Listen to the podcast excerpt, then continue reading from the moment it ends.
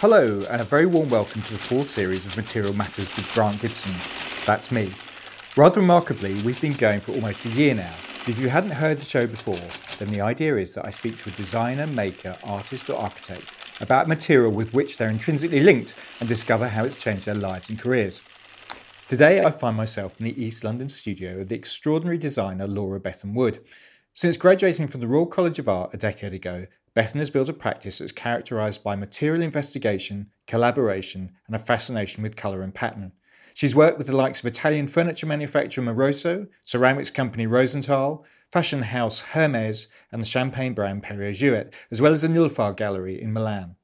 She currently has a rug created for C.C. Tapis in the Beazley Designs of the Year at the London Design Museum, and has also worked on a rather unusual jukebox of epidemics at the Wellcome Collection's new permanent gallery, Being Human. However, she's arguably best known for her work in laminate marquetry, which kicked off a long-running series of pieces entitled Superfake. Bethan, thank you very much for doing this. No worries. Should we kick off with the laminate? Sure. This is a podcast about materials. So what is laminate actually made of? So laminate is normally 0.8 of a millimetre thick. If you're lucky, sometimes 1.2. And it's a mix of paper and resins, really. You kind of have these big machines that they're kind of the resin floats along the bottom, and then there's a piece of paper that kind of will float in gravity like this, hovering, and then they kind of get pressed and stuck together. It's a material that's very much made from mass manufacture and comes from a large scale industry, and it's very connected to being produced in set time runs of certain patterns. So for me, that's what I found so interesting about laminate, is it's very connected to mass culture and mass aesthetic to do with different periods of time. So obviously laminate as a material itself goes in and out of fashion. So there'll be points in time when it will be around a lot more than others, but it's generally managed to kind of hang on in there through thick and thin, through, maximism and minimalism. And that's why it just fascinated me so much. But the connotations around it are generally that it's a cheap within the UK, yeah. Yes, for sure. And I think it's you really have to look at, like a lot of materials, at certain periods of time in their lifespan. They were seen as the most pinnacle, the most elite, the most special. And then they became, cheap. Mm. It's like, pineapple was the king, and then it became a ring in a can, and was the cheapest date you could put on a platter for your guests. So I think that I also get really fascinated by the narrative that a material has, and laminate's this one that came from this kind of revolution of the kitchen and the liberation of this very female-led domestic space, and was all part of when it was all the gadgets, and there was all this kind of modernism going on there. So it's very connected to this. And then in some ways that then makes it very domestic, which has allowed it to become seen as low-end, because you put it in a space which you treat quite poorly. I like that with the marquetry, people often kind of question, they're like, oh, is it very, how strong is it? Is it going to last? And I'm like, how do you treat your kitchen cabinet, your nan's kitchen top? Probably not very well. So it's pretty stable. But then it also has this amazing connection with movements like Memphis. And, it's something that goes through all these different kind of levels of luxury and non-luxury, and I think that's what made me so kind of obsessed with it. So what was the process? Were you looking for a material whose connotations you could transform and change, or did you find laminate and go, oh, there's a story here, I can work with this? It was definitely, I think, more the second of the two ways. As a platform at the RCA, we were very much focused on the idea of the city and locality and making work in response very particularly, physically, to an area or a place. And I think also I was spending quite a lot of my time panicking at the RCA, so walking around East London was a lot easier than being in the school at that point. So walking, I started to pick up and photograph a lot more of these kind of public patterns, which was something I had been interested in. Even back on my foundation, actually, I photographed what I called public patterns. And laminate was this material that I would come across again and again, especially in East London. Now, sadly, there's not so many of them. They're all kind of dying out. But there was some amazing laundry places that with the really intense, massive, marbly laminate that's... I haven't been able to find... Now it may have changed, but at the time, all of this was no longer being made. Nobody made this kind of scale of marble madness. So all these laundry mats had this amazing, intense, like...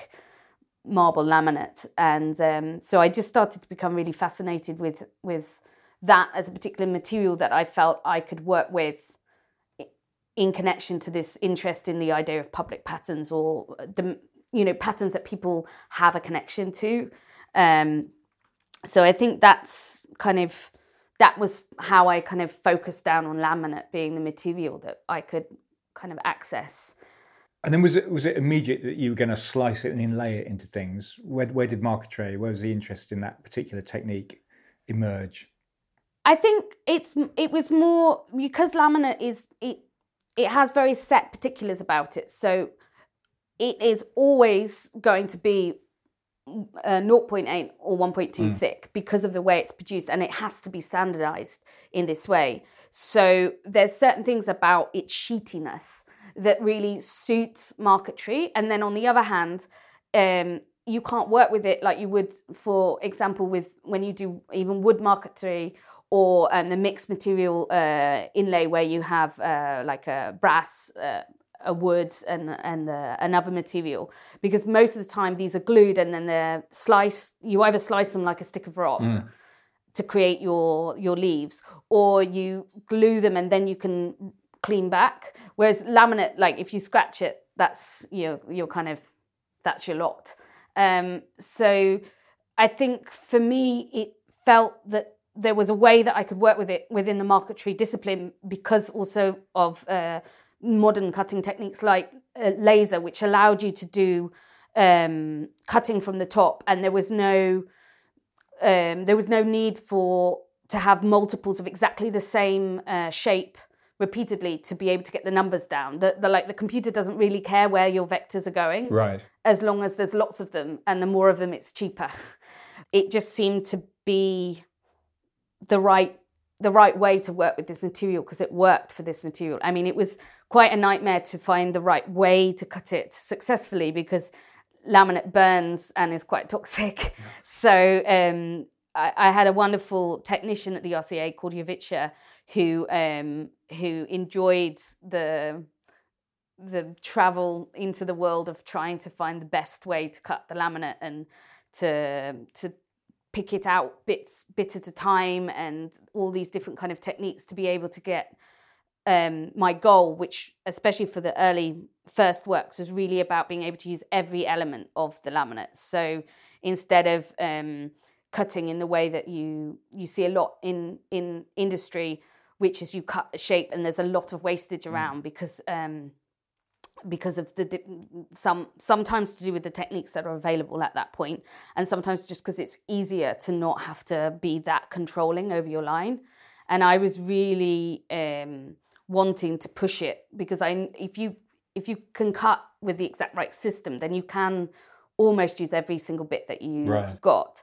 And because I decided that I wanted to use a mix of laminates, so not necessarily laminates that had already been glued on a table, because then these have a whole other length of their own issues that you have to deal with to take them off, and they're off that medium and stuff, but more to use like back archive laminates, and laminates that I was like chasing out the last bit of dead stock of this glitter laminate for ages, kind of trying to hunt down the last sheets. So some of them became much more precious than others. And that also was a bit the narrative that I was interested in, because these sheets, when they're in production, they're kind of, there's thousands of them made because that's the system they're from. But the minute they're no longer part of the party, you're on a ticking clock over what's going to ever be available or be able to be made again, because it, you know, these are all made from being part of a system that at that point had these pigments, as in mass culture of this particular colour, these glitters with the glitters available at this time. And they all come together to make this shot of this. And so by doing this technique where I could literally use every single tiny bit from a piece, it meant that even laminates I only had like an A4 sample sheet of from Abet. And they were lovely to work with. The Italian... Yeah, I wrote to them... Abet Laminati. Mm. I wrote off to them kind of going, hello, you make the best laminates that I really like, and you've got all the Sottsass history, and can I play with you? And they were like, yeah, come and play with us. And then, you know, I was like literally deep in the archive in the London depot and just bringing home boxes and boxes of all these A4 samples. Mm. So it became quite important that I also found a way to be able to work with these smaller sheets in the way to get the most out of the bit that was going to be flat. And so it was just a really kind of obsessive way of making a language that worked for the laminate, or worked for what I felt created something with the laminate that would connect with people and would have enough space within the designs that somebody would see, you know, a fried egg, and someone else sees like a sweet, and somebody else sees like bacteria, because there's different people react to different things, different colours, different combinations slightly differently, because it's that narrative history of what certain combinations of things mean to different people of different ages. And this kind of rock-based pattern really allowed me to kind of play around with those kind of things. You talked about finding the Royal College of Art a panicking situation. Was it difficult? I'm intrigued. It was. It's so. I think if you ask a lot of people that go to the RCA, it's not uncommon that a lot of people that are like that are now doing amazingly well, or we all kind of go a little bit crazy at some point at the RCA, and you kind of get quite lost. But that was also a lot of the point of it, and the importance of it being 2 years and being this thing that you kind of got lost to be able to refine what it was that you were going to be able to do, or what was important about what you brought to the table versus another designer. And I think also for me, from about 16, I'd kind of obsessively wanted to go to the RCA. I'd watched a BBC documentary on the RCA in the 1990s, I think it was. Well, yes, I think it was when Ron Arad had just arrived. It had. He arrived during the furniture course rather than the design products that subsequently it became. I mean, I watched every week, one was like millinery, one was sculpture. I was like, oh no, that's the one I want to do. You know, I just was quite, it was just very kind of important to me as this thing that I knew that that's where I wanted to go. And so when you get there, it's kind of a little bit like, oh no, I'm here.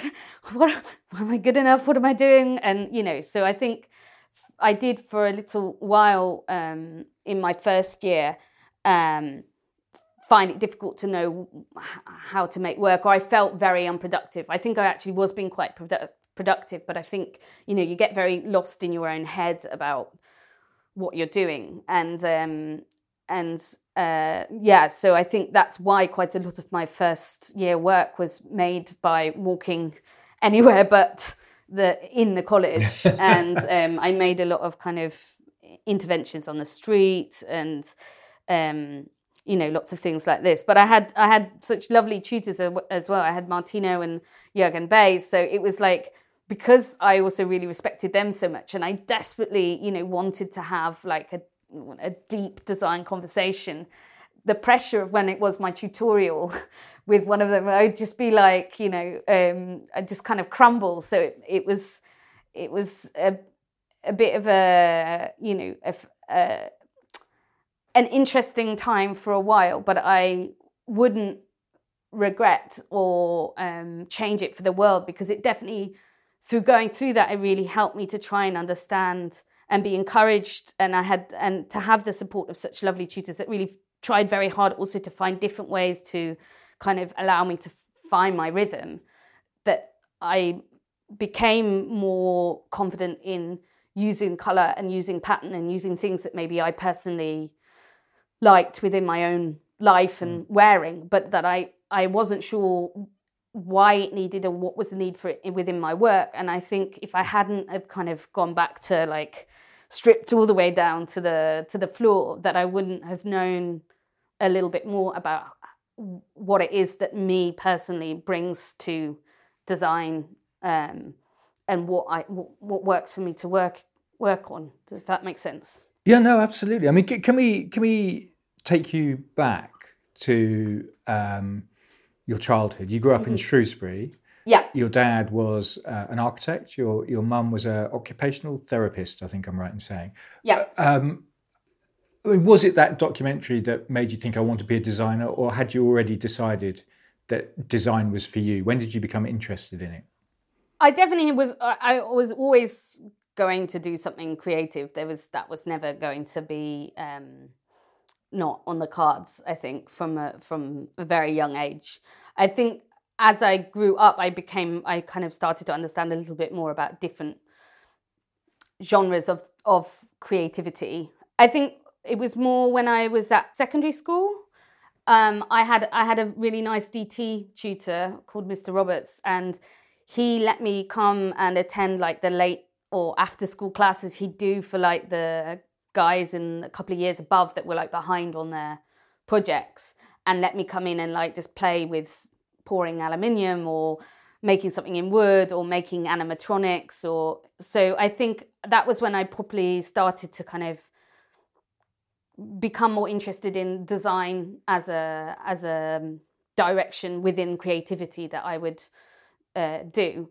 But I think for me, the reason why I was so kind of impressed by the program on the RCA and going, okay, that's where I need to go to do this seriously, was because I think in my hometown, it's I think at school people kind of were maybe a bit dismissive over like that you could do that for a living in some ways. And I wasn't the most kind of normal looking kid as it was at that point either. Mm. So I think for me, I was definitely already falling in love with elements of making and objects that people touch, not just look at, that you interact with, that have a conversation. But I think the program at the RCA really made me kind of understand how to like make that into a life, a career, because I think I think in Shrewsbury and in this area that there's amazing like crafts there, and there's I used to do so many like I used to like make slip for an artist ceramicist Jan Stanley for hours on a Saturday. I used to be, you know, try and find any way in to kind of learn about making something with materials. But I think I knew that I wanted to work with craft, maybe not in the same traditional craft way as what I'd seen around, where it was, you know, maybe making a certain bowl, but with a fish emblem and making that, and that's what you make, and that's the only thing you produce. And I think now I love working with people that have a passion for one particular thing and they like obsessively craft that thing. But I think when you're young and when you're also trying to understand who you are and what makes you different from where you've come from and the environment you're in, I think I was nervous that or not nervous, but I also knew that I never wanted to be kind of limited only to one material, that I was really interested in, you know, everything. And so I think for me that kind of getting access to like things like I recorded so many things from the TV, art programs, and I'd collect all these magazines about, you know, this kind of things going on, because I really wanted to kind of discover different ways of being creative. outside of the creative that I'd been surrounded with, I think, from a young age. Because I think you just get excited to learn new things. And when you're in a small town, it's inevitable, I think, that there are people that kind of will always stay in the same area and love it and feel a great connection to a place. And there's always people that, like, will grow up one place, and at some point there's the clock that ticks and goes next place, and you're so kind of ready. To get out, in other words, yeah, I was definitely ready to kind of extend my horizons to other places and to, you know, be creative in other ways, and so I went to Kingston University to do my foundation. Right.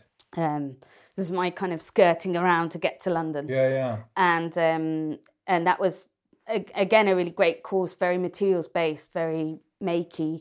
And I think even still there, I was still, like, in two minds what direction I wanted to do.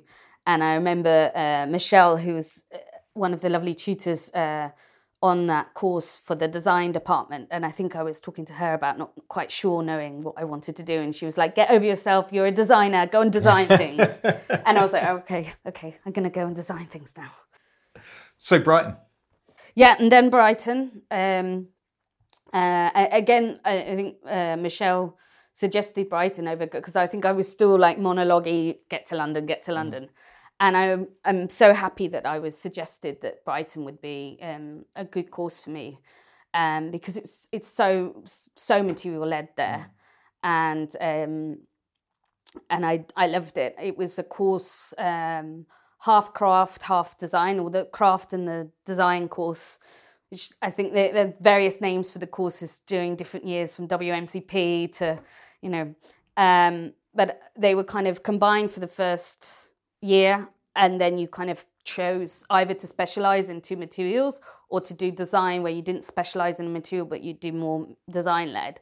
And I think I just was like, I don't want to specialize in any materials, so I went down the design route, but again kind of would spend many hours in each workshop playing around with different materials and getting to learn techniques that maybe I wasn't meant to be learning yet, but I was a bit impatient, so I just wanted to do everything. So what kind of things were you designing at Brighton? I did a lot. I was really into ceramics in Brighton, to the point where I think at one point I was thinking about whether I'd do the ceramic course at the RCA. I really like moulds, and I got really obsessed by this world between production and mass and then hand, and like ceramics very contradictory as a material, because on the one hand it's so temperamental, and then on the other hand, if you can get all your dials and all your things in the right place, you can produce a volume. So I think I was very interested by that as a material, and we had a lovely visiting tutor, Barnaby Barford, who's going to be in this series. I love it. Say hello for me. I will. He's lovely, and he was brought in, I think, to tutor the second years and the third years, and I think I just was so obsessively in the plaster room that he was very kind, and he gave me a couple of tutorials on the things that I was trying to do and the mould making, and I went and interned for him over a summer. So I'm quite intrigued that you were already thinking that your work was sitting somewhere between the industrial and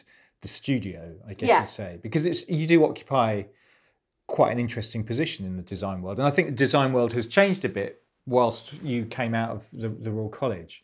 I mean, were you aware when you came out with the laminate marquetry pieces that you did where your work would sit? I think I had more of an intention of where it needed to sit, right, for its narrative. So I think I didn't make the marquetry because I wanted to make gallery work. I made the marquetry laminate because it was the right work for the question that was interesting for that material. Mm. But then obviously you become aware that for that to hold true about looking or re-examining the association somebody has with something, it you can't get away from, we're also a world that does place value monetarily on things. So it didn't suit the context correctly for me to make something out of a material that's normally associated of being very mass and throwaway, even though it's not really throwaway, but it's because, you know, we see it so much used, and then re-put it back in exactly the same world. So I knew for this work, and also because of the time it takes to do, that it needed to be in more of a gallery or a limited context. For me, it is important to kind of be slightly aware of what you're making and what's it for. And part of that, you have to acknowledge that at some point it needs, by its nature and the nature of you being able to just kind of make a living of what you do, it has to go somewhere. And so I knew for these types of works that I was doing that this almost slightly new market of the crossover between art and design was maybe going to be the place that it should sit. I mean, I was intrigued. I do a bit of research about people when I'm doing this.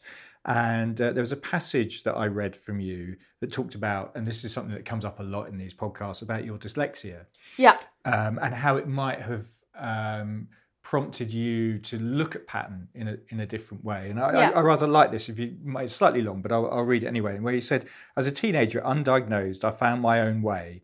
You make sense of the written word, only being able to make sense of a sentence when broken down, highlighted in colours to regroup words into a form that I could more easily understand. Now I make my living sharing and seeing the world through colour and patterns extracted from the things that surround me. So is this where you feel that your interest in pattern started?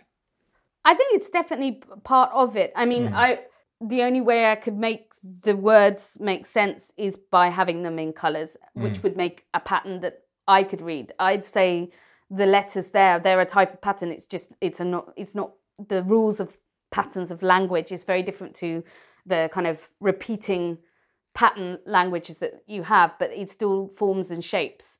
But for some reason, the way in which those forms and shapes are put together, I find much harder to understand unless I start putting it in a language I do understand better, which is colour.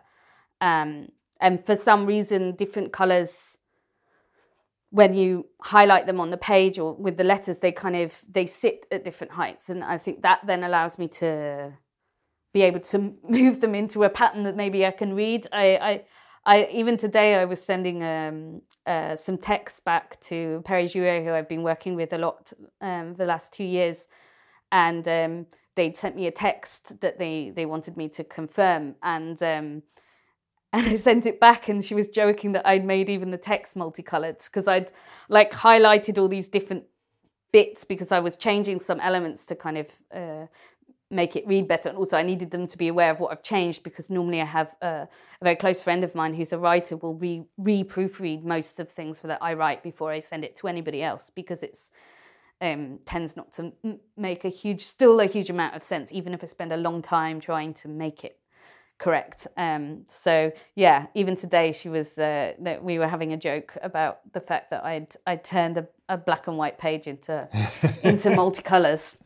So one of the things I was intrigued that the research turned up was that your mother collected fake fruit. Is this where your interest in super faking products and the materials and changing their meaning, is this where this started? It's definitely part of it. I think funnily, nearly everything that my mum used to collect or silently collects inside a cupboard, I've kind of taken on and then like expanded. So my mum collects Bakelite and she likes plastic. And there's a couple of books that she has that I used to love when I lived at home. And so now that's kind of partly why I have this kind of strong obsession with all things plastic fantastic. And the same with the fake fruits. This was another thing that she was quite into, and I've kind of taken over and gone bigger. And occasionally I buy my mum some new fake fruit, but a lot of the time I have to buy two. So one goes to my house and one goes to her house. So yeah, a lot of the things that my mum collected spurred me on. But my dad's not really into collecting. He doesn't like knickknacks. So I think it's also that thing that when my mum saw that I was like interested in, for example, she had loads of glass jelly moulds and I used them for a project. And so she gave me all of her glass jelly molds because they were kind of liberated from a cupboard. So I think I kind of fill my house with the collections maybe my mum has to keep in a smaller space. Because you're an avid collector. I like a good bit of stuff, yes. But certainly your relationship with colour, certainly in your work, seems to have changed, I would suggest, after you went to Mexico, which I think was a award you won with the W Hotel Group, is that right? It was an award for Design Miami Basel. Design Miami Basel. And for that year, it was sponsored by the W Hotels. Okay. And that's why they decided to do it in this residency format. We were asked to make work specifically about the city, and we had a brief of what's global, local, and local, global. And so for me, I found this very interesting because it's similar in the way that I'm kind of half fascinated by production and half reviled by it, and this kind of in between these two kind of contradictions.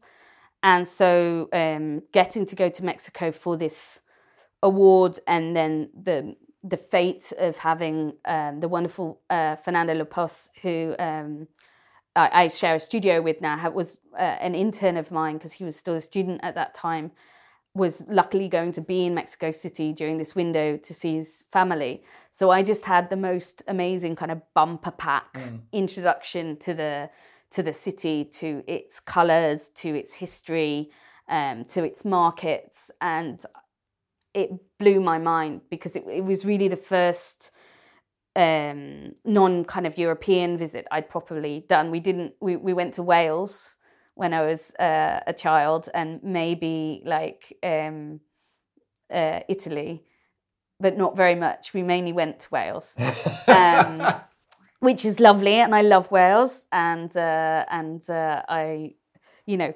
but I think it was really the first time that I'd really experienced being in a whole environment that is set on a completely different set of rules, especially in relation to colour, than in Europe. And I think at that point I'd, for example, done a residency in Venice, which I'd got very interested by because that also is a city that has a very particular colour palette. It's wet and very kind of gradiated in tone, but it's very earthy, and it has this very particular tone to it. But Mexico was just like something on steroids because the default is like way more extreme than like the most extreme traditionally you'd maybe find within the kind of European and the kind of colour sensibilities that I'd been kind of surrounded with. So how's that affected your work since? I think you can see nearly every piece of work that I made from that time of going to be in Mexico was heavily influenced. So I've done quite a series of works from the applique piece I did first for Quadvat with a lovely embroiderer, Laura Lees, and we made this one-off piece, which then I worked with Moroso the year before. When we did like a whole showroom called Monomania Mexico, and was about this kind of love affair that I had with the colours of Mexico, and in particular this one building called the New Basilica of the Lady of Guadalupe, which has the most beautiful stained glass windows. It's quite a brutalist building, isn't it? Yeah, it's super brutalist. Yeah. It's like a brutalist spaceship. It's amazing.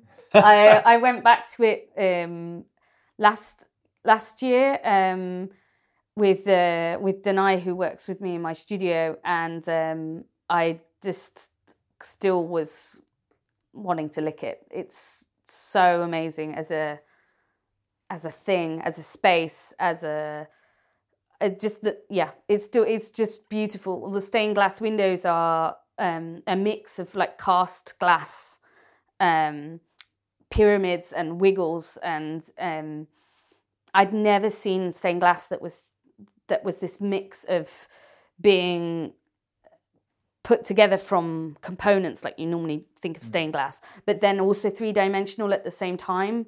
And so every angle you would kind of, because the church is like this big round spaceship, kind of, if you imagine it, big copper kind of trumpet roof. And so every time you kind of walk around it, you see the glass in different angles, and so you get a completely different kind of pattern building. So I kind of walked around this one church, sketching and drawing the stained glass from all different angles to create a pattern. And so I've gone back and forth to this kind of Guadeloupe pattern world that I created specifically about this church for several projects. And so for the Moroso show, we kind of literally filled the whole showroom just based on that one obsession. Because your interest is quite intriguing, because on one hand, I've seen you talk about how you love brutalist architecture, so a lot of concrete, grey. On the other hand, the other influences you talk about are Ettore Sottsass, Eduardo Palazzo, you know, both kind of colourful Palazzo, people will know, I guess, most from Tottenham Court Road, the mosaics there. So you're bringing these two influences together. Yes and no, but I think if you look at quite a lot of brutalist architecture has this kind of bonkers crazy town when it comes to its windows, or there's elements within the brutalism that, because that's so aggressive in one direction, it can handle a quite hardcore colour partner. So in quite a lot of the kind of brutalist style, especially churches that I've been to, they've had the most bonkers windows. And that combination between that quite hard, heavy, concretey aesthetic has a really interesting relationship with being an offset for this kind of intense colour. I think what connects, or the things that I connect to with Palazzi and Sottsass, is also because I really loved their ability to be within two worlds at the same time. So Sottsass, you know, with like things like the Valentine typewriter, made incredibly, for its period of time and these kind of things, amazingly beautiful, bonkers, for what it needed to do, practical typewriter. But then he'd also make, like, you know, unashamedly non-super functional, if you're looking at a function of making a vase that a flower goes into, things with Vanini, for example, because it was about making it suit the function of that material and what that specialism did. And what I love about Palazzi is he's a fine artist, but the mediums he worked with were quite often things like screen printing and things that were seen as from mass industry and not fine art, but worked with them in this beauty of really understanding how that process works and doing multi-layers, and the quality of his work in that medium. I think for both of them, I respect a lot, because of course I like that they go quite crazy town with their pattern and colour, but it's their ability to respect the material or the industry that they're working particularly for, but still it's unashamedly from them. But it never feels like their work is compromising what they're bringing to the table or disrespecting what they're playing with. And so I think for me that's something that I try very hard to try and find the right way of balancing what I'm bringing, but also what's there from a material or a way of producing, if that makes sense. Yeah, no, it doesn't. In some ways, I mean, you've kind of aped the Sottsass model. I mean, you're not working for Olivetti, admittedly, but you're working with significant Italian manufacturers, Moroso being one, for instance, but also working with these artisans. And you're very careful, it seems to me, to give credit for the work you do with some of these artisans. That's important to you. Yes, it's that's been like a key cornerstone to what I do, and I think that's been in there from, I think, Martino Gamper and Jürgen. When we were at the RCA, we were always very. It was you always kind of respected who you were working with, and you acknowledged that. And when I did my first residency outside of the RCA, that Martino was on the board of, and then this led to another one working with artisans. These ones in particular were about making sure you credit the artisan, and that it was work would be double credited. Right. Because often the art world in particular doesn't go down that route, right? I think it's always difficult because on the one hand you always need to find the right way that you can make sure that you don't give away all your secrets. But I think for certain types of work, and when you do something that's so intrinsic to your hand and their hand, I want, like, for example, Pietro. I met him through the second residency I did in Italy. In Vicenza, and I love working with him, and he's so sweet and lovely, and his family are awesome, and I why wouldn't I want to credit and make sure that if people want to do experimental Pyrex that they know that he's there, and that, you know, because I also want him to be able to profit and get something from the work that we do together. Yeah. So that was quite interesting, the Pyrex work that you've done. I mean, was that just fluke? There seems to be a kitchen theme going on in your early years. I've left the ladies' kitchen and taken it all out in the man's design world a little bit. I think for here, because most of our associations in the UK is scienceware and kitchenware for Pyrex. Now it's a bit different because suddenly Pyrex has been a lot in a popular kind of design a bit more. So it's kind of its associations are maybe more in flux. But when I started working with it, I really only knew it from this kind of world, and I think I quite like that about working with materials that have quite set connotations or associations, and yeah, maybe I will come across another kitchen staple from the 50s and start liberating it out of its confinements. Can we talk about your look, Bethan? Yes, it comes up in all the pieces that are always written about you. And there's a lovely quote of yours which I like, where you described yourself as Buckaroo meets Russian doll. That would be my look, yes. The way you dress and the work you produce are kind of very much interlinked, it seemed to me. When did this style develop? Were you walking out like this in Shrewsbury as a teenager, or when did it begin to take seed?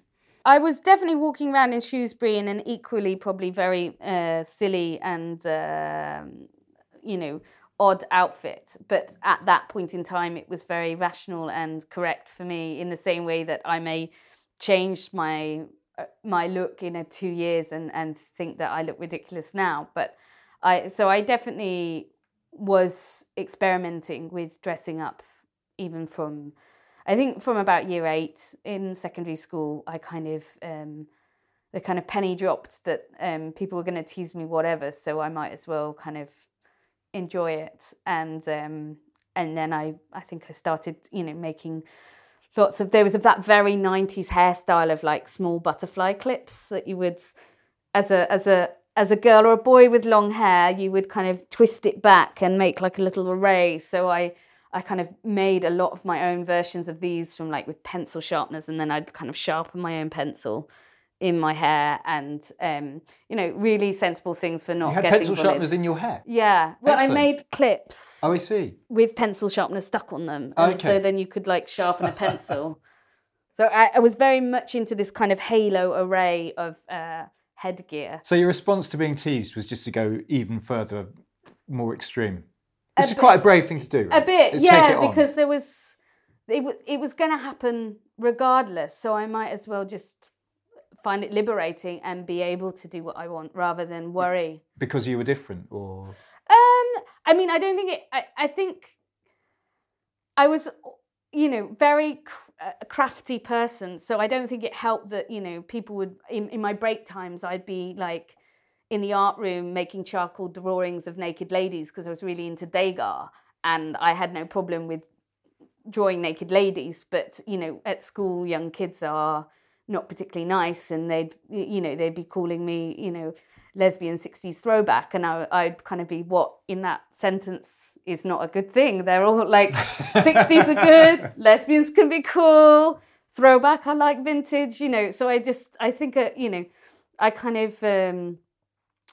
was already kind of always making stuff and always kind of interested in doing that. And so I, you know, being teased a bit was kind of already in the package.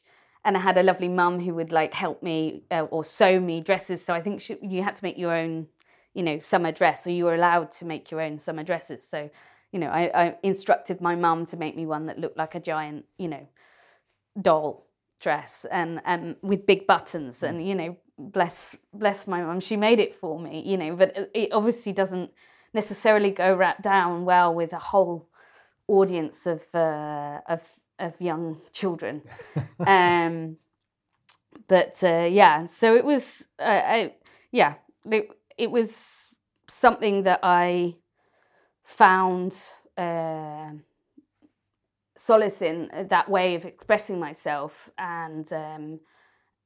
and so I it was very kind of hair focused, I think, at school, mainly because if I tried to go anywhere here, I was on my face, I was made to wash it off, which I think was once or twice, so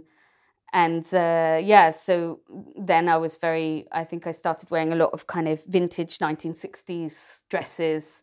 I had a velour psychedelic purple catsuit that I was quite into for quite a long time, until I think it completely kind of disintegrated. So I definitely was dressing up in my hometown, and I think when I moved to Brighton, there was quite a strong kind of not dress up scene, but it was much more kind of open to people having different styles and different aesthetics.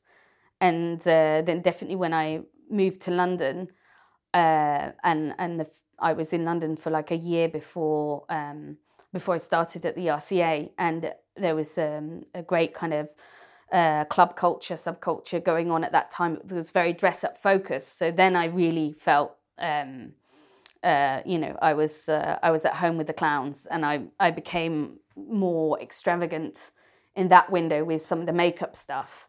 But it's definitely something that I've been doing more or less for a long time. And can you, I mean, you have such a strong identity. Can you, if you decide, do you think you can just change it? And would the work change with your look if you changed? I think if you've known me kind of long enough, like my friend Liz, who I mentioned earlier, who's the writer that has been helping me for many years with my written words.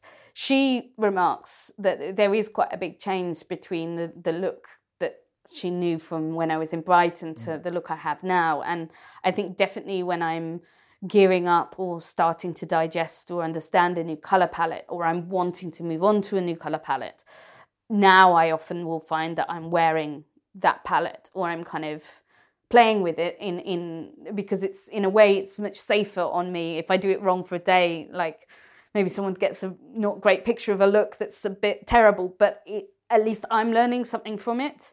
Whereas if I use like a new color palette straight on a piece of work, sometimes if I haven't been able to sit with colors or proportions of colors for a while, it's difficult to know whether it's like a good palette, or it's just a kind of an in-between palette that you play around with before you get to like a good one. And definitely my dressing up as I've grown older and I've been more comfortable with the connection between my work and my dress up has become more mixed. I think when I was a student in Brighton, I kind of didn't like that people automatically thought that I was a fashion designer because of being a dress-up. And yes, wearing a synthetic tutu in a workshop welding was something that I was informed was not going to work out so well. And the technicians in Brighton even like gave me some bright orange dungarees in a kind of trade-off to try and not have me go up in flames, you know, is not necessarily the you know, works together all the time. But I think when now I'm much more comfortable in this is what I do, and I like to cross over in different mediums. And I think when you're younger and you're trying to really understand what it is that you want to do, you kind of, you can be a bit more sensitive about when people automatically want to put you in a category because of something that's as personal as the way you dress, if you get what I mean. So I'm less bothered by people having an opinion about it than maybe I was in the past. What does the future hold? You're about to get on a plane. We just caught you before you get on a plane to Shanghai. Yes. I'm off to Shanghai to hang out with my tree again. Your tree is the Perrier-Jouet. Yes, I've made this large sculptural piece for Perrier-Jouet, and it's there's four of them now, and they're traveling around different parts of the world, celebrating the world of champagne, and exactly. And occasionally they ask if I will go and be with the tree to do, you know, conversations or kind of meet and greets. And I love traveling and going to different countries. So most of the time I'm going to say yes, because I love to get to experience different places. And I'm really proud of that project. And it was a lot of work. It was a big ask to make something so big. I'd not made a single kind of sculptural piece that size before, so yeah, I'm still very close to that piece. So I like going and seeing it, because I actually haven't seen it a huge amount of time, because we kind of built it and then it went off traveling, and then when we build another one it goes off straight away. So sometimes it's quite nice to be able to have a bit of time with something, because you can start to kind of, you know, understand what's working, what's not, in terms of then what language you can take forward to another project. And yeah. Anything else you can tell us? Other things. There will be more things. Okay. Trust me. And for sure around Salone, which is the date that happens every year in April in Milan. So I for sure will be making some new pieces with Nilufar Gallery. What, I don't know right now, and maybe a few other things in other places, but yeah, there'll be more coming, but let me first finish what I've got. Okay, well, I'm glad to hear it. Thank you so much for your time, Bethany. No worries. Really appreciate it. Thank you. And to learn more about Bethan's work, go to bethanlaurawood.com. There are images from the interviews as well as little films and other things on my Instagram page, Grant on Design. If you've enjoyed listening and want to see this podcast flourish, then please rate and review on Apple Podcasts or wherever you listen to this from, and go to my Patreon page and make a pledge. You can find that at patreon.com/material matters. You'll be helping take the message of the importance of materials, skill, craft and design to a whole new audience. Thanks very much for listening.